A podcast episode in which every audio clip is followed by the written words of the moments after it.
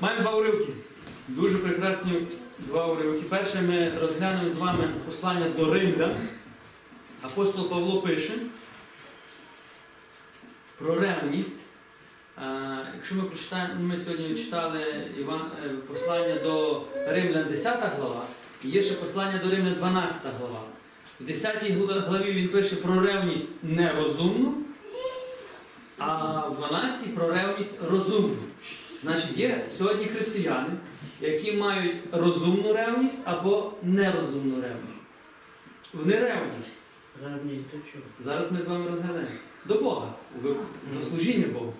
Тільки одних є це нерозумне, а для других розумне. Тепер Павло пише, щоб розрізнити, в чому різниця. Тому ми бачимо сьогодні багато християн, але в одних є ревність велика до Бога, до церкви, але вона нерозумна. Ми зараз побачимо, по яких мірках нерозумна. А в других є розумна. Ви б хотіли мати розумну чи нерозумну? Окей. Ну тоді нам треба зрозуміти, про що він говорить. Брати, бажання мого серця і моя молитва до Бога, пише апостол Павло, за них, щоб вони спаслись. За кого він каже? За юдеїв, які е, тоді не прийняли пока Христа. Він пише: Я бо їм свідчу, каже, я їм свідчу, що вони мають ревність Божу, та вона нерозумна. В чому була їхня нерозумна ревність? Апостол Павло зараз пише далі. Передивіться, він каже: Я свідчу їй. Ви виконуєте всі заповіді, ви виконуєте всі приписи, ви робите від ранку до ночі все. Ну в очах Божих це все не має ніякого значення. І він пише, чому? Не розуміючи, передивіться, не розуміючи Божої справедливості, шукаючи установити власну. Вони не покорилися справедливості Божій. Бо мета закону Христос на оправдання кожного, хто вірує. Тепер дивіться, Він каже, не розуміючи Божої справедливості, вони встановили власну праведність. В цьому суть нерозумної ревності. Це означає, якщо ми не зрозуміємо, що Бог зробив заради нас, а просто будемо ходити, молитись, бити поклони, будемо ходити на прощі, будемо то все робити, то Павло скаже, брати, ваша ця ревність нерозумна. Чому? А чому нерозумна? Бо ви, не розуміючи Божої праведності, ви встановлюєте свою праведність. А яка в людей сьогодні праведність? Чим більше я буду щось робити, тим більше я в Бога щось як це читається, да? Це розумієте? Більшість християн думає, якщо я буду ходити кожну неділю до церкви, так, то Бог має благословити мою сім'ю. Якщо я буду не грішити, то щось має стати. Якщо я піду туди, мені би щось мало бути. Якщо, якщо, якщо, якщо, якщо, що не встановлюють? Власну праведність. Вони кажуть, якщо я це зроблю, то Бог мені дасть. А якщо я це не зроблю, то Бог мені не дасть. Що вони зробили? Роблять, встановлюють свою праведність, відкидуючи Божу. А яка Божа праведність? Божа праведність сказана, що нам уже все дано через Ісуса Христа. Тому нам не потрібно сьогодні заробляти, нам потрібно славити Бога і зрозуміти, що нам все давно, і навчитись вже нарешті тим користуватися. Вам не потрібно заробляти прощення гріхів, вам треба просто покаятися. Зрозумієте, розумієте? Вам не потрібно сьогодні піти в Єрусалим на колінах, щоб Бог вам простив гріхи. Ні, вам треба просто піти до сповіді і визнати свої гріхи. Але більшість людей буде думати, наприклад, сьогодні, що їм треба зробити, чим більше гріх не зробили, тим треба їм щось дуже важке зробити, щоб Бог їм простив. Оце ревність нерозумна. Бо розумна ревність це зрозуміти, що Бог за мене заплатив своєю кров'ю і прийняти це. Передивіться, є Божа справедливість і є людська. Тому розумна ревність це прийняти Божу праведність, а нерозумна встановлювати свою. Ви це розумієте? Апостол Павло пише до них. Бо він каже, мета закону Христос. Що все, що ми робимо, е, суть є в тому, що Ісус Слово Боже від А до Я говорить про те, що Ісус мав прийти і прийшов спасти нас від наших гріхів. І Він це зробив. Це Божа праведність встановлена. Далі. Він пише далі. Ви це зрозуміли про ревність? Тому багато людей є ревних, але їхня ревність базується на їх самих. Я багато молюсь, я багато пощу, я ходжу, я, я, я, я, я, я, я, я. Тому е, кого в них віра? Себе. Бо якщо я не буду робити, то мені не буде. Хоча мене вам не кажу, не постити, не молитись, не. Ні, щоб ви зрозуміли. Але суть не є, щоб заробити. Суть є тому, щоб зрозуміти, що нам вже дано, і ми приходимо сьогодні в неділю, щоб прославити Ісуса. За те, що Він уже нам дав, прийняти знову прощення, покаяння, прийняти його в тілі і в крові, прийняти зцілення, звільнення, прийняти благословення, бо воно нам належить. Пише він далі. Мойсей про праведність, що від закону пише, той, хто, при, хто його виконує, буде ним жити. А справедливість, що від віри, є праведність, що від діл, а є праведність від віри. Наша праведність має бути не від діл. Наша праведність має бути від віри. А від віри виходять правильні діла. Праведність від віри так говорить: не кажи у своєму серці, хто зійде на небо, тобто Христа звести додолу, або хто зійде в безодню, тобто вивести Христа з мертвих. Цей уривок він такий тяжкий до розуміння є, так до кінця ніхто не може зрозуміти, що іменно про це про ту, іменно в цих рядках сказано. На мою думку, так, це моє особисте таке розуміння, так як нині люди кажуть. Як люди кажуть, коли ми говоримо про, е, про пекло чи про рай, що вони кажуть? Ти там був, ще звідти там ніхто не прийшов, так? І, і звідти ніхто не вернувся, значить його Нема. нема. Я так думаю, що вони тоді так мислили, хто скаже у своєму серці, хто зійде на небо, або хто на небі був. Але тим самим вони не приймають свідоцтва Христового, що Христос зійшов з неба.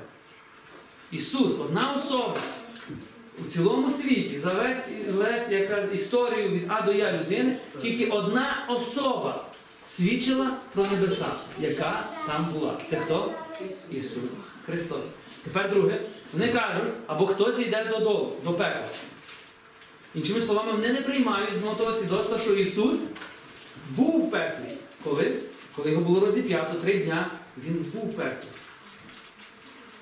Тому, коли Ісус воскрес і вознісся на небо, то Він нам говорить. Так? Ісус скільки разів заявляє, що праведники будуть з ним на небесах, невіруючі будуть в пеклі.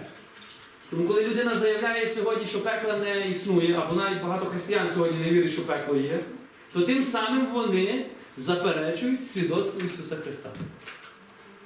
То тяжко назвати тих християнами не християнами, якщо вони не вірять Христу.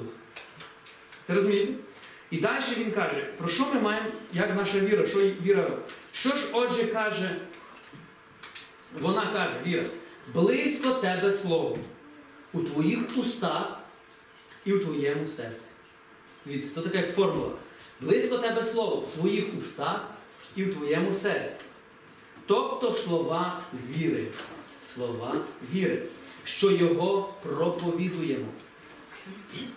Бо коли ти твоїми устами визнаватимеш Ісуса як Господа, або як Месію, як Спасителя, і віритимеш твоїм серцем, що Бог воскресив його третього дня з мертвих, то ти спасешся. Оце корінь нашої віри. Тобто Корінь нашої віри це не піти до церкви поставити свічку. Чи корінь нашої віри це не піти на прощу десь просто і віддати славу, бо я пройшов. Корінь нашої віри це вірити, що Ісус це Месія, що Ісус це Син Бога, що Ісус прийшов на землю спасти мене. І Він помер, і Бог його воскресив третього дня. І тепер апостол Павло каже, якщо ти оце віриш, то це признак твого спасіння. Оце праведна ревність. Це розумієте? Віриш в оце, а не віриш в себе, що ти щось заробиш. І тепер дивіться, тут є такі два моменти: вірити, говорити словами і вірити серцем. Як ви думаєте, чим відрізняється одне від другого? Чи можна вірити словами, говорити словами, але не вірити серцем? Можна. І ці люди називаються лицемірами. Коли говорять одне, а живуть зовсім іншим. Можна говорити, але не жити. Тому Павло тут каже дві частини. Дивіться ще раз. Бо коли ти твоїми устами визнаватимеш, що Ісус твій Спаситель, що, що твоє спасіння залежить тільки від Ісуса, не від тебе. І далі, і друга позиція, вірити, віритимеш своїм серцем. Тепер він каже устами, а тепер твоїм серцем. А в серці що ти маєш вірити? Що Бог воскресив його з мертвих. Тоді ти спасешся. Тепер яка різниця устами і серцем? А чи можна вірити серцем, а не вірити устами? Дивіться, ми сказали, що можна говорити устами, не вірити серцем, тепер наоборот. Чи можна вірити серцем, але не говорити устами? Не можна. Бо Слово Боже каже, так? що про, ем, Соломон, е, і цар Соломон, наймудріша людина в світі, так, де Бог надав таку мудрість. І він казав, що в твоєму серці, то на твоїх Так. Але що на твоїх устах, це ще не залежить, не, ну, е, що на твоїх устах, це ще не означає, що воно в твоєму серці. Це друга сторона. Це розумієте? Но уста говорять про те, чим переповнене твоє серце. Тепер дивіться, коли ви, це дуже просто перевірити. Знаєте як? Коли ви зустрічаєтесь з любою людиною, яка називає себе християнином, і ви з нею говорите. І вона вам говорить про щось. Ви прислухайте, що вона говорить. Вона вам буде говорити про все, то знайте, це і є у її серці. Вона буде говорити вам про політику сьогодні, про красиве життя, про психологію, про різні такі речі. Бо людина тим живе. Тепер питання, чим вона живе? Не тим, у що би мала вірити. Вона живе світськими справами. Тим, що живе світ. Я вам не кажу не орієнтуватись і не знати, що робиться в світі. Но ви мусите зрозуміти, що в нас є щось більше, ніж весь світ за всю історію від створення світу до кінця світу. То, що, за що ви переживаєте, це капля історії цього світу. А то, що у вас є в серці, мало би бути. Це взагалі перевершує все знання цілого світу від Адама до останньої людини. Ну ні. Ви це розумієте? Навіть якщо будете знати історію всього людства від Адама до всієї люди, до останньої людини, всі війни, всі, всі, всі, всіх видатних людей, ну не будете мати в серці оцієї віри, то ви не спасете. Ваша мудрість заведе вас тільки в пекло. Це розумієте? Чи розумієте це? Тому що в нашому серці має бути?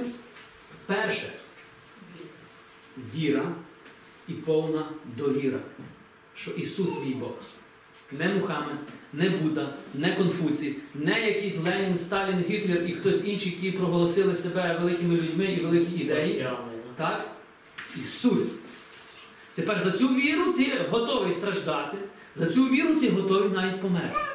За цю віру ти готовий бути виселений. Якщо за цю віру ти готовий е, на ці жертви, то ця віра в твоєму серці. І тепер все, що в твоєму серці, воно буде виходити в твоїх устах. Ти будеш про це говорити іншим людям. Ти будеш свідчити. Як Бог змінив твоє життя, як Бог зцілив твоє життя, як Бог зцілює твою сім'ю, як Бог міняє твою сім'ю, як Бог міняє твою родину, твоїх батьків. Інші люди скажуть до тебе, слухай, та хватить вже про того Бога говорити. Знаєте, на мене такий був випадок, особливо, як я жив на Заході, і ми, коли ходили до церкви, я коли Бог мене запалив, так? іншими словами, коли я повірив нарешті серцем, а то я тільки розумом вірив і уста щось говорили там, але серце моє було далеке. Я встидався про Бога говорити. Я коли їхав в маршрутці, то я встидався навіть слава Ісусу Христу сказати. Е, З усіма ми разом молилися, тако всі ми парафіяни в церкві. А потім за церквою я вже боявся про Бога говорити. Ну як боявся? Мені встидно. Для чого про Бога говорити? Я коли щось пробував, то люди казали, слухай, про Бога там в церкві говорить, тут не треба я вже був молився нашому. Мені якось дивно це спочатку було. А коли Бог запалив моє серце, я сідаю в маршрутку, я про Бога говорю, я приходжу на похорони, я про Бога говорю, я приходжу туди, а, а один мені каже, слухай, скільки про того Бога можеш говорити? Я кажу, ну ти ж християнин так, ну ти ж разом молився так, ти ж віриш того самого Бога так. То чому ти не можеш про нього говорити? Тоді я зрозумів, що я був такий самий, як він. Тепер я не можу мовчати, а він не може слухати. Бо коли людина не вірить серцем, вона не може слухати, чому вона противиться цьому. Розумієте? Ця людина буде себе називати християнином. Так, я хрещений, я православний. Ну коли ви почнете йому говорити про Ісуса, що Ісус зробив, він каже, ні, ні, слухай, не говори. Чому? Його дух не витримає цього. Бо поки його дух не святий дух. Він противиться. Павло це говорить до римлян. І Павло це говорить до християн, до тодішніх християн в Римі і до теперішніх християн, до нас з вами. Якщо наше серце сьогодні переповнене світськими проблемами, дорогесенькі, то наша віра іменно в ці.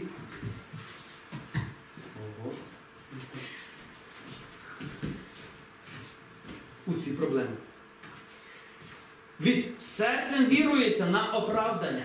Серцем вірується на оправдання, а устами визнається на спасіння. Дві позиції. Серцем ми віримо на оправдання. На чиє оправдання? Що серце має вірити? Що Ісус воскресив Ісуса з мертвих.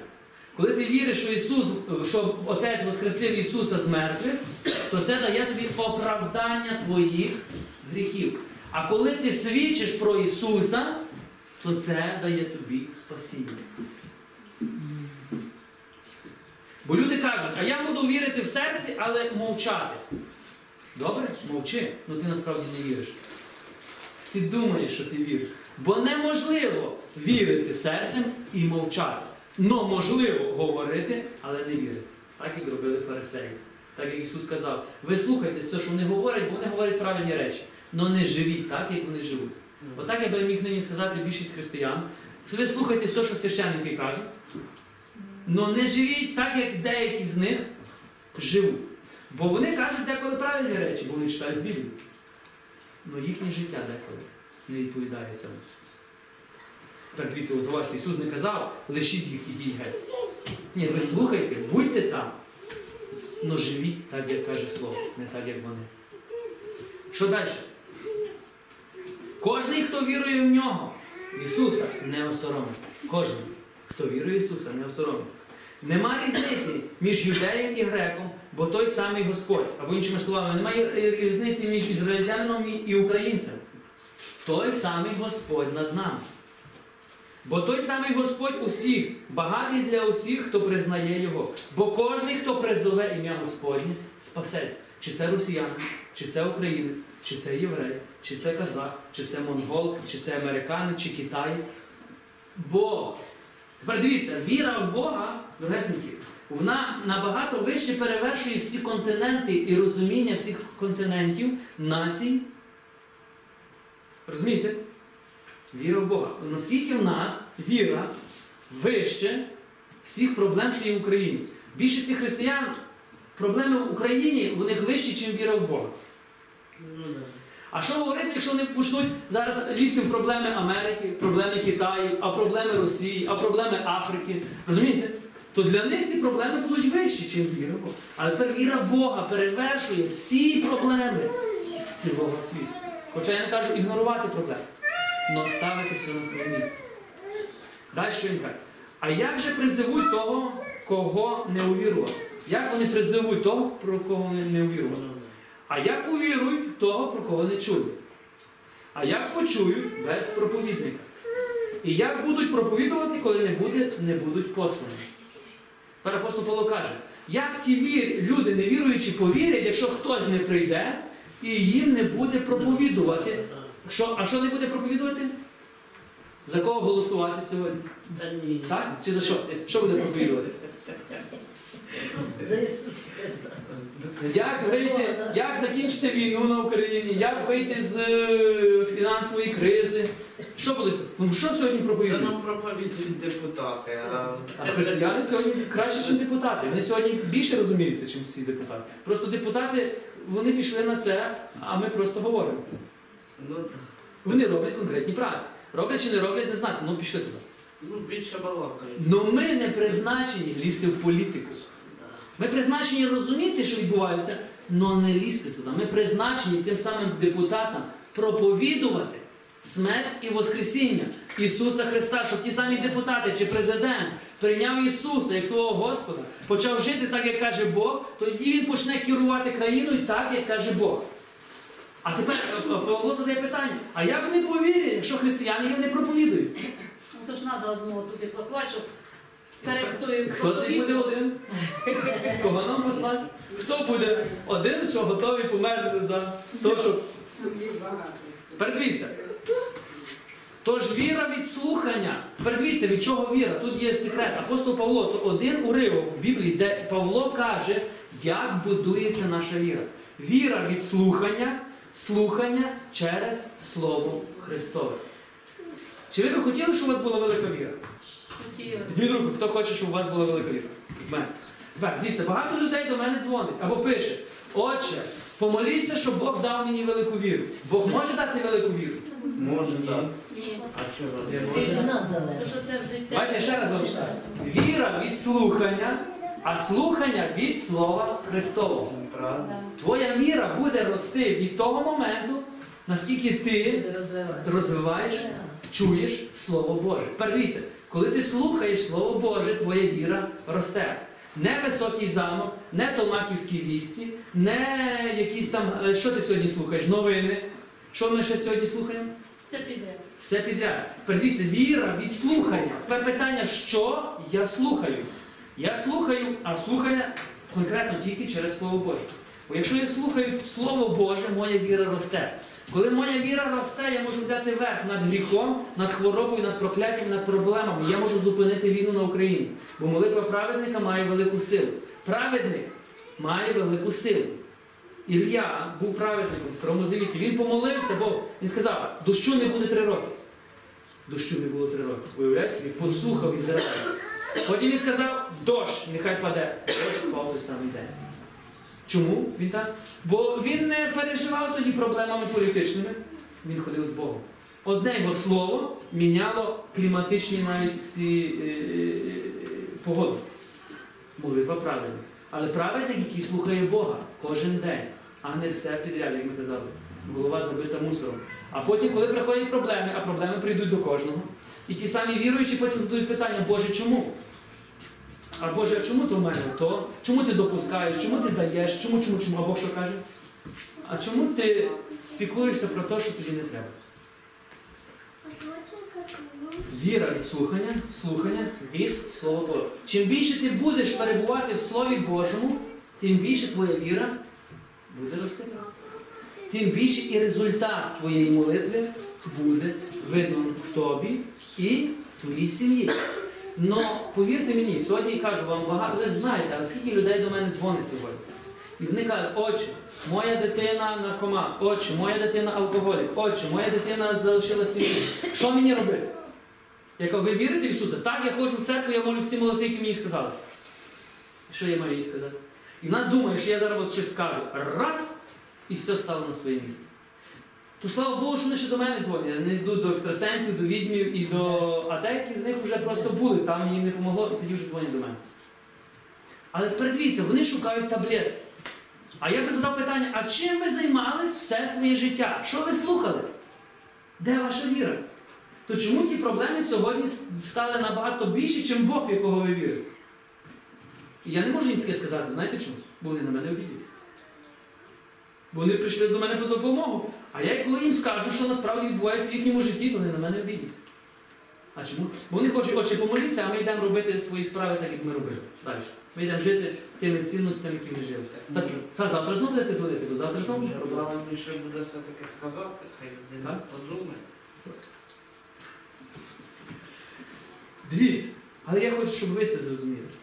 Наша віра базується на Слові Божому. Чим більше будете перебувати в Слові.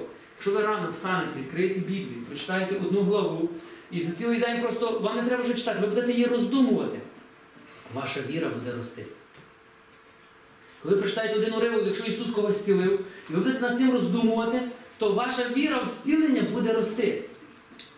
Якщо ви прочитаєте якусь главу, де Ісус звільнив когось з прокляття, то ваша віра у Ісуса, що може звільнити тебе з якогось прокляття сьогодні, алкогольного чи ще якогось, буде рости. А коли ти це не читаєш, а ти слухаєш тільки статистику в Україні то, в Україні то, в Україні то, то що проблема в твоїх очах росте. Або стає чим раз менш, менш, менш, менш. І ти кажеш, я вірю в цього Бога, але він же десь там далеко. Але оця проблема, яка наді мною стоїть, о, оце мій Бог. То що твій Бог отой не може здолати? Ні, не може. Тому очі помоліться, щоб ваш Бог здолав. Ну так люди дзвонять, бо кажуть, ваша віра сильна. Моя віра не сильна, бо моя віра є в Ісусі. А Ісусу підкоряється все на цій землі. Все. Ви це розумієте? І апостол Павло каже, оце є ревність праведна, правильна ревність. Бо ревність неправильна, коли ти все робиш, а прийдуть проблеми, ти вже забув, що робиш, ти вже забув про свого Бога і біжиш до відьми, до екстрасенсів, ну, в кращому випадку до лікарів. А ще в кращому випадку, вже тоді, якщо вже ніхто не поможе, тоді до священника. Ну, і знаєте, як, хочете помоліться, то вже не пошкодить. Ще й людині кажуть, помоліться, це не пошкодить. Мені дуже смішно тоді. Це християни наші говорять. Оце ка- їхня віра. Окей, тепер я вам прочитаю сьогодні уривок, цей уривок, який Ісус, слухайте, це унікальний уривок, який Ісус звільнив біснуватого. Тепер я хочу, щоб ви зараз були експертами цього світу. Уявіть собі, що ви зараз будете психіатрами, е, психологами і науковцями, і лікарами, які є, спеціалізуються в цій сфері. Добре? Уявіть собі, що ви. Я вам представлю клієнта, ви маєте поставити мені сьогодні. І ви маєте мені поставити сьогодні діагноз цього клієнта. Добре? Окей. Я вам прочитаю, бо ми читали Євангелія від Матея, так? А це, цей самий уривок Марко розказує, він більш ширше розказує, ви зараз чуєте. Перевезлись вони на той бік моря, в країну Га- Гаразинську, і коли в човна він увійшов, вийшов, відразу перестрів його чоловік з гробу, що мав у собі нечистого духа. Так? Це пише Марко. Але тодішній світ не знав, що це є. Зараз ми з вами підемо. Він перебував у гробах, або тодішній світ знав, що це є, але теперішній світ поставив би інший діагноз. Передивіться, він перебував, ця людина, у гробах, ніхто навіть ланцюгом не міг його зв'язати. Він ланцюги рвав. Уявляєте, ланцюги такою товщиною, людина рвала. Раз у раз його прив'язували кайданами та ланцюгами, але він розривав ланцюги, торощив кайдани, і ніхто не міг його вгамувати. Цю людину. Одну.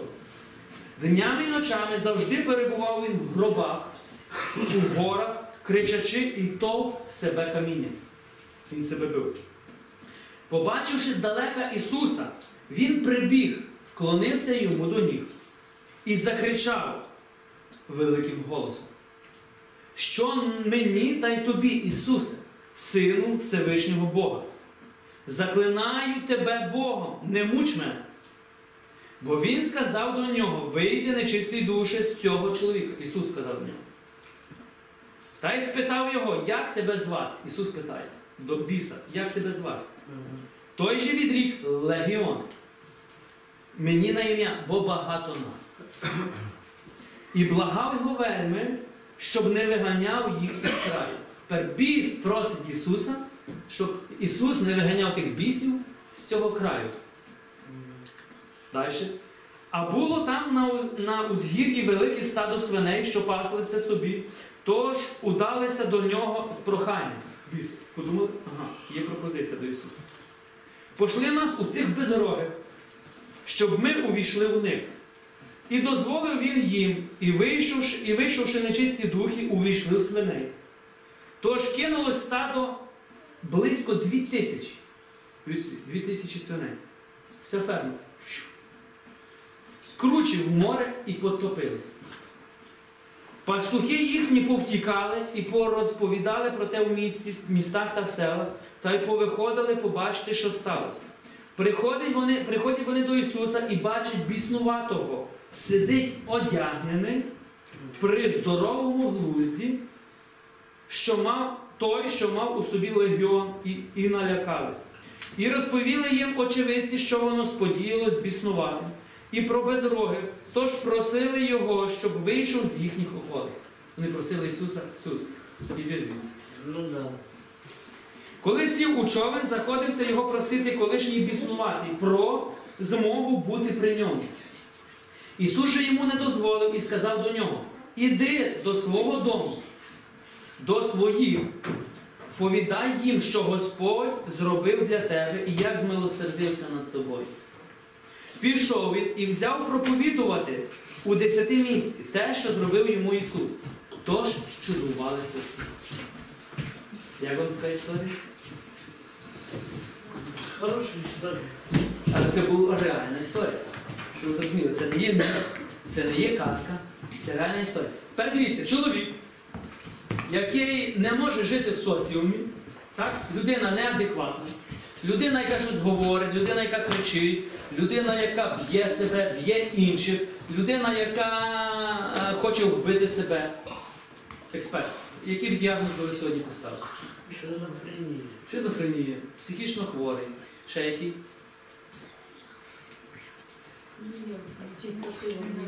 Ні, чиста сила сьогодні експерти не поставили. Вони не вірять. Конечно. Сьогодні лікарі не вірять духовно. Існувати. Існувати це ми можемо так. Тепер дивіться, щоб ви зрозуміли, як ми далеко за 2000 років відійшли вже від розуміння духовних законів. Сьогодні більшість психі... психіатричних лікарень переповнені біснуватими. Не психічно хворими, а біснуватими. Половину з них так, можуть бути психічно хворі люди. Ну, половину з них. Тепер питання, як розрізнити. Але лікарі не можуть розрізнити. Знаєте чому? Бо вони не вірять в духовний світ. Тому для них всіх це хворі, зв'язали, кинули і до побачення. Бо інакше вони не можуть дати ради. Ну як ви з таким людиною, що ви зробили? Зв'язали до психіатричну лікарню, кинули для душевно буйних, називається, закрили в клітку і там ви його тримали. Тоді просто таких лікарень не було. Тоді він мусив іти, уявіть собі, він жив за містом, там був цвинтар, він на цвинтарях жив, він голий бігав. Матей каже, що їх було два, а Марко розказує про одного. Так ми до кінця не знаємо, чи їх було два, чи було один. І ніхто не міг пройти тим містом, бо вони на всіх накидувались і били їх.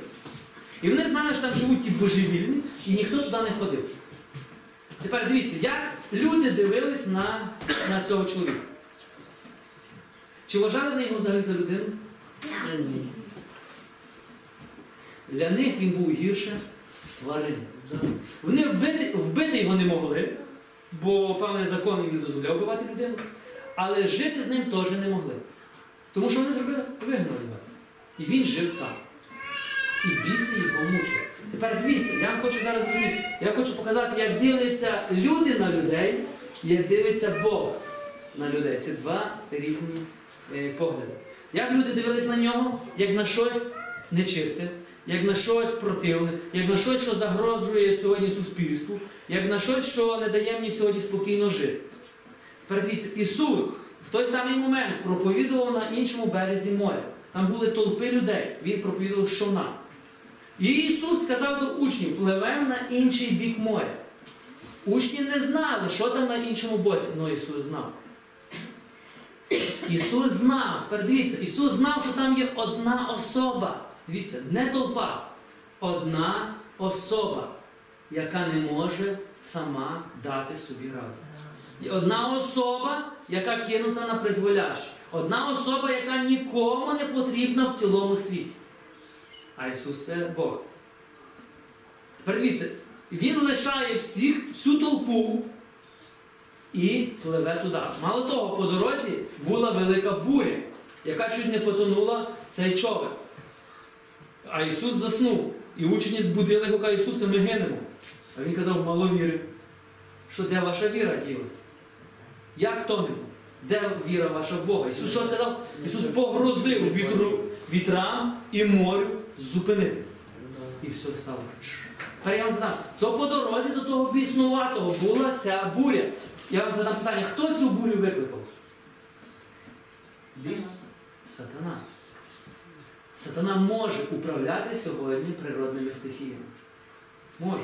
Не вірите? Ні. То подивіться в інтернеті, як мольфари і всі інші можуть керувати сьогодні і викликати бурі, незгоди, потопи. Це не є секрет.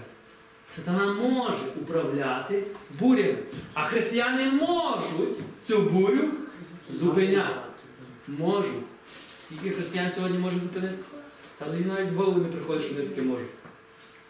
Тим мольфарам приходить в голову це робить, а нам ні. Першо Ісус, Ісус розпізнав, що ця буря це не, не природне явище, що це надприродне. Тому Він приказав зупинитись. Тишина. Ісус допливає до цього місця. Це була територія сатани, там. Це місто. Щоб ви розуміли. І він робив ті всі катаклізми. Ну Ісус знав. Ісус не боявся. Ісус допливає до цього місця, і йому назустріч вже виходить той біс. Людина, та, так, в якому є біс. І цей біс змушує цю людину підійти до Ісуса, і він зразу падає йому до ніг. Чому він паде до ніг? Як ви думаєте? Що це означало? Це означало, щоб ви розуміли, в духовному, в- духовному світі признак влади. Слабший підкоряється сильнішому. Слабший підкоряється сильнішому. Біс визнає авторитет Ісуса. І тепер біс цей говорить до Ісуса. Що тобі до мене, Ісусе, Сину Бога Всевишнього? Передивіться, біс визнає Ісуса за Сина Сина Божого. Божого. Більшість християн сьогодні не визнає Ісуса за Сина Божого. Біси визнають, але вони в раю не будуть. Це називається дьявольська віра. Визнавати це ще не означає бути. Визнавати і жити. Це спасительна віра.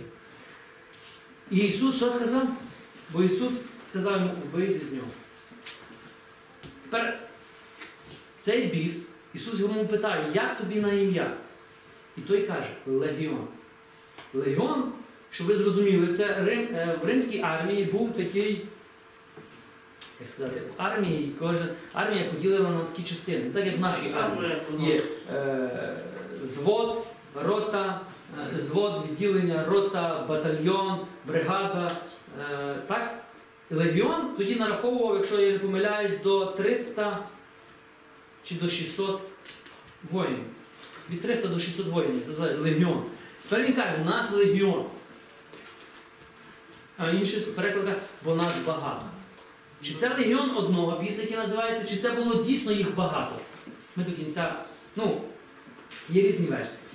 Але я думаю, що їх там було дуже, дійсно багато. Або це був дуже сильний дух. І тепер що Ісус сказав? Легіон, вийди з ним.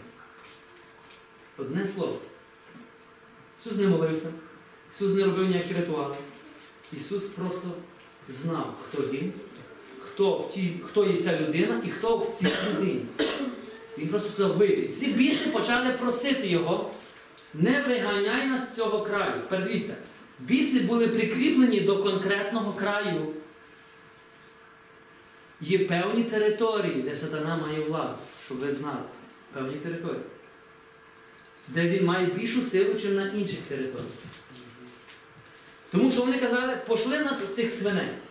А тепер я вам скажу просто, що символізували свині.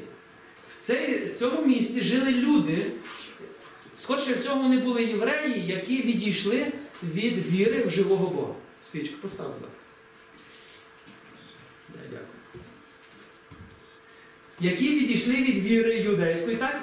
Бо Бог забороняв євреям вирощувати свині і їсти свині. Бо для євреїв так це є нечиста тварина. Це розумієте? І в законі було чітко написано, що навіть він доторкнеться до тої свиніни, то що з'їсть, він буде нечистий і мусить очиститись і принести там покуту за себе. Євреї це чітко знали. А тепер ці люди наоборот розводили свиней. І це і свідчення за те, що вони не вірили в Бога. Вони були просто звичайними людьми, торгівцями, роботодавцями. Вони працювали, вони розводили свиней, продавали, їли. Так як ми сьогодні практично всі живемо. Ну, Коли прийшов Ісус. Що Ісус сказав Ні, нам можна. до цих бісів? Нам можна. Я вам потім поясню. Дивіться, Хаху без сала не хаху. хол без Бога не виходить. Сало не їсти. Дивіться. Ісус посилає тих бісів вийти з цієї людини в свиней. Їх було дві тисячі. Він е, євангелист Марко дві тисячі. І тепер що сталося з тими свиними, свинями? Коли цей дух, щоб ви зрозуміли, увійшов, ці біси увійшли тих свиней, вони стали теж біснувати. Це свідчення за те, що сьогодні тварини можуть бути теж біснувати. У тварин теж може вселятись нечистий дух. І вони будуть приносити шкоду людям. Може. Це, але зараз не будемо вглиблятися. в то. Ті свині кидаються з кручі. Передивіться, все своє життя ці біси жили в цій людині. Свині не витримали і двох хвилин тих бісів. Вони потопились. Уявляєте собі, як мучилась ця людина? Все життя ця людина мучилась, його мучили ці біси, і він не знав, як цього позбутися. Він не знав, як цього позбутися поки не прийшов Ісус. Тепер пастухи, побачивши це, пішли, розказали бізнес, ні? втратили все. Вони настрашились, побігли, розказали цим роботодавцям, всім людям, слухайте, от все ваше стадо, тут прийшов якийсь пророк, послав бісів, це стадо кинуло, слухайте, я, пастухи прийшли, тремтять, що їх зараз ще побивають за те, що вони нічого не зробили. Ну. Все місто виходить, побачили, що біс... тепер дивіться, вони побачили, що цей біснуватий став нормальним. Але вони не переживали за людей. Не переживали. За да. Вони не бачили чуда. Вони бачили, що втратили свиней. Не втратили гроші. Не втратили свою господарку. Це означає, що ці люди були наскільки духовно сліпі, що вони не бачили присутності Бога. Біси, дивіться, біси визнавали присутність Бога, але ці люди вони були духовно сліпі. А чому? Бо ті самі біси і закрили їм очі. Чому сьогодні деякі з вас в вашому селі вірять, а другі ні. Бо поки хтось закриває їм очі. Не на оця Романа, на Ісуса. Чому? Бо тільки в Ісусі є спасіння, а поза Ісусом смерть. Все. Тому певна духовна територія, яка закриває духовні очі. Щоб люди не бачили, не повірили і не спаслись. І тепер замість того, щоб запросити Ісуса, щоб Він приніс їм істину, що вони зробили? Вони його вигнали геть. Вони сказали Ісус, відійди від нас. Ми не хочемо мати з тобою так, ми вже так через тебе втратили свій бізнес, ліпше не ходи в нас. І цей біснуватий, бивший біснуватий, він проситься Ісуса, я піду за тобою, я буду твоїм учнем. І Ісус робить дивну річ. Ісус йому не дозволяє йти за ним. І що Ісус йому сказав? Іди до себе додому і проповідуй. Як ви думаєте, все своє життя остальне, чим займався цей біснуватий? А що він проповідав? То, що зробив Бог. Для нього. Він проповідав те, що він зустрівся з Месією, що Бог для нього зробив. І він проповідав десяте місце. Це називалось, це місце називалось десяте місце. Іншими словами, це була територія, де було 10 великих міст. Ну, як район. Сама, вони були всі невіруючі. 10 великих міст. Це таке, наприклад, велике місто, як, наприклад, Нікополь, взяти Запоріжжя, Шелест, так, великі міста. Або ціла область, наприклад, взяти Запорізьку область, 10 міст великих. І тепер отой один біснуватий пішов проповідувати всіх 10 містах. І Біблія про це не говорить, але я вам скажу, передання про це говорить, так? передання церкви, так? це про цього самого біснуватого. Коли в Єрусалимі, коли в Єрусалимі були великі переслідування християн, коли Павло вбивав всіх християн, то всі ці християни втікли, знаєте куди? Ці десяти місця. А знаєте чому? Бо там уже були християни. Тепер питання у тих десяти місцях, хто зробив невіруючих християнів? Це один біснуватий. Коли Ісус був там, Ісус уже знав, що буде в майбутньому, що цей оцей біснуватий приготує місце тим християнам, які будуть втікати з Єрусалиму. Розумієте, як все зв'язано? Одна людина, цей біснуватий, приготував місце для всіх інших християн, які би мали притулок від переслідування. І вам хочу задати одне питання. Цей біснуватий закінчив семінарію? Він вчився? Ні. Він ходив за Ісусом три роки, як інші апостоли. Він нічого не зробив.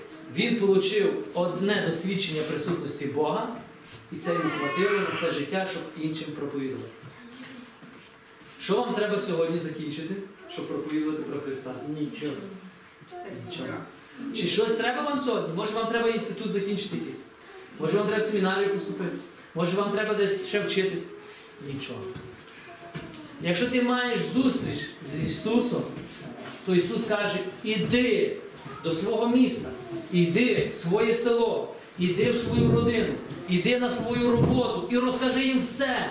Передивіться, що ви маєте проповідати. Розкажи їм все, що Господь зробив для тебе. Це розумієте, як то просто. Він пішов буквально і це зробив. І ми пізніше знаємо, що цих 10 місць стали християнськими містами.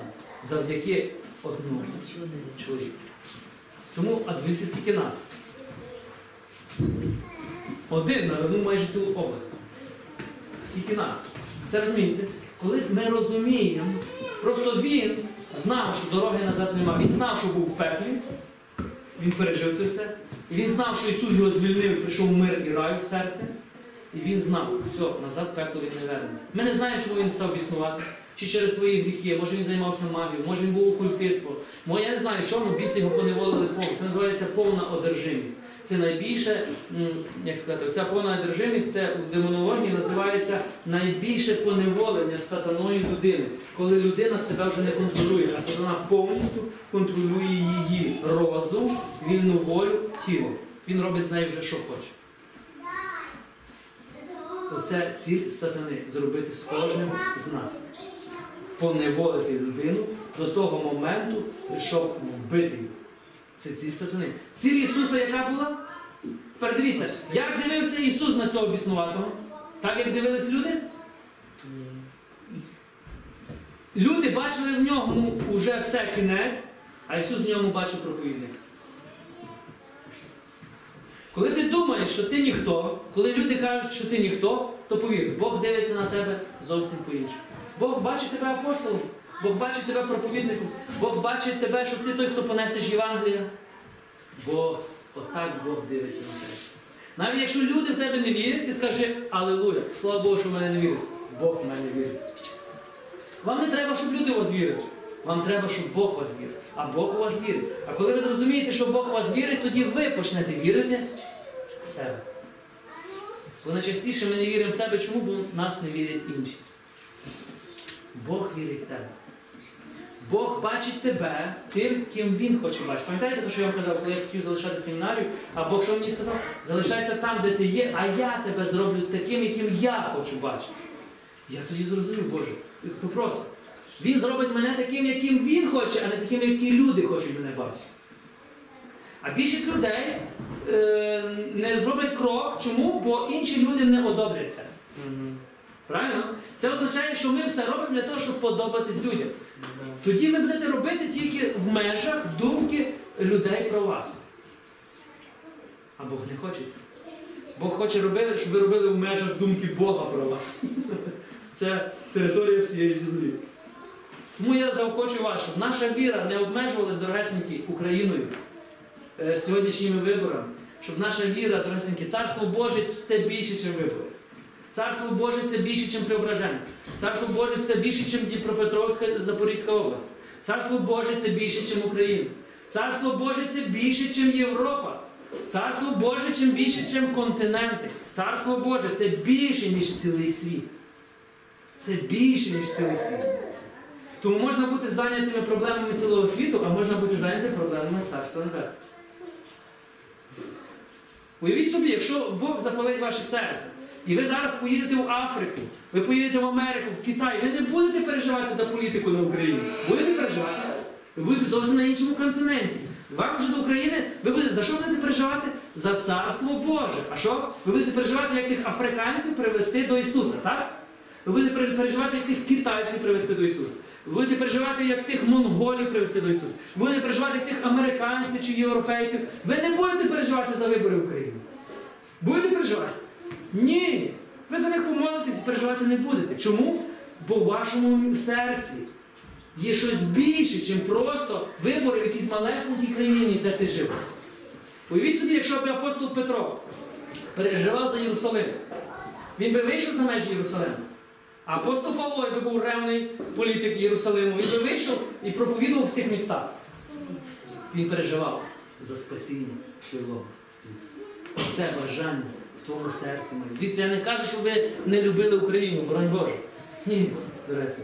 Ну я хочу, щоб ви любили Бога більше.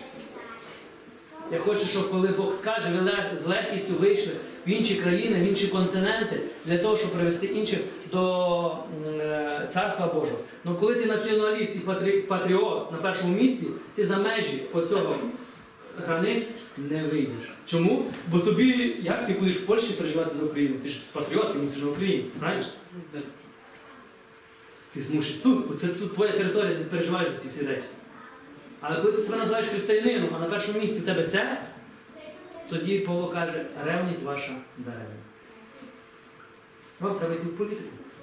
Тоді Павло каже, або Ісус би сказав, вам треба йти в політику. Ви дійсно би зробили в політиці великі речі. В церкві треба переживати за царство Боже. У Верховній Раді треба переживати за політику в Україні. Тому треба не путати ці моменти. Якщо ви прийняли рішення бути у Верховній Раді, то дорогесенькі, давайте я вам поможу.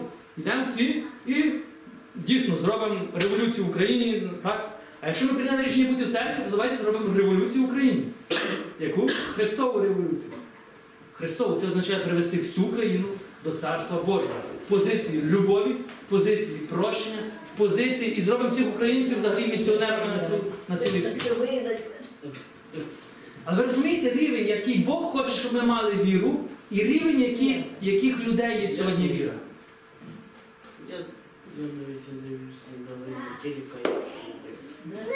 То що ви приймаєте рішення? Яка у вас віра буде? Віра ваша буде лишатися на. Я в них не вірю. І не Так. вірю нікому. Дивіться, у вас тепер вибір. Ваша віра може лишитись на рівень вашої, вашого дому, ну, моїй сім'ї. Ваша віра може лишитись на рівень вашого села. Ваша рівень, е, віра може вирости на рівень області. Наша віра може вирости на рівень України. Наша віра може вирости на рівень Європи. Наша віра може вирости на рівень якихось континентів. І наша віра може вирости на рівень цілого світу. Дивіться, Бог ніколи не зупиниться. Пам'ятаєте, віра, ріст віри залежить Від нас. твій ріст буде рости. І ти будеш чим раз тим більше переживати. Уже не за себе. І навіть не за цей народ, де ти є, а вже за більше народів, за інші континенти, за інші народи, місії. Ти будеш переживати, якщо ми в Україні, то а є народи, які взагалі не знають Христа. І ти посієш, і ти будеш думати, Боже, ну але ми спасені, так, ми тішимося, ходимо, церкви повні. А є люди, де взагалі не знають. І ти будеш мати відвагу поїхати туди і розказувати за їх. А вони спочатку не будуть тобі вірити. А вони будуть казати, хто ти такий, а докажи нам, а то, а то. І тобі потрібний що? Святий Дух, чудеса, знаки, знамення, щоб люди повірили, що ти є посланець Бога. І люди приймуть рішення вірити тобі. Люди приймуть рішення йти за тобою, а інші люди не приймуть рішення, наоборот, постануть проти тебе, будуть тебе гонити, переслідувати. Оце життя. Дорогесеньки, пам'ятайте, Бог кличе нас до такого життя. Не дозвольмо собі, щоб світ нас принизив до примітивного мислення, до дуже примітивного мислення на, на основі моєї хати, мого, мого паркана. Знаєте, кажуть, моя хата з краю, я нічого не знаю. Все. Ваші проблеми це ваші проблеми, а я головне, що в мене все спокійно. Так? І мене більше нічого не цікавить. До речі, це не віра. Це не ві- любий невіруючий, так? Робить. Будемо молитись. Я взагалі молюсь, щоб з нашого села Преображенки взагалі були місіонери.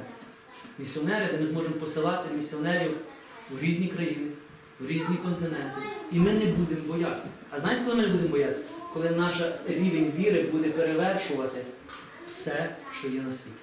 Ну, ви це розумієте?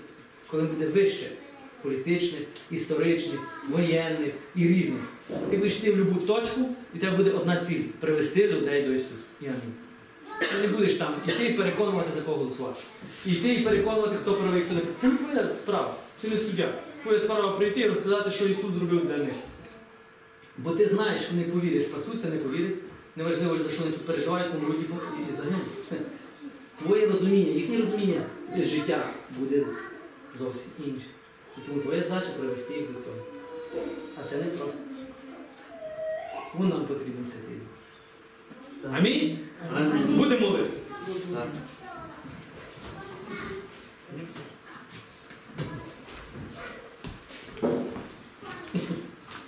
Аллилуйя. Я задумав.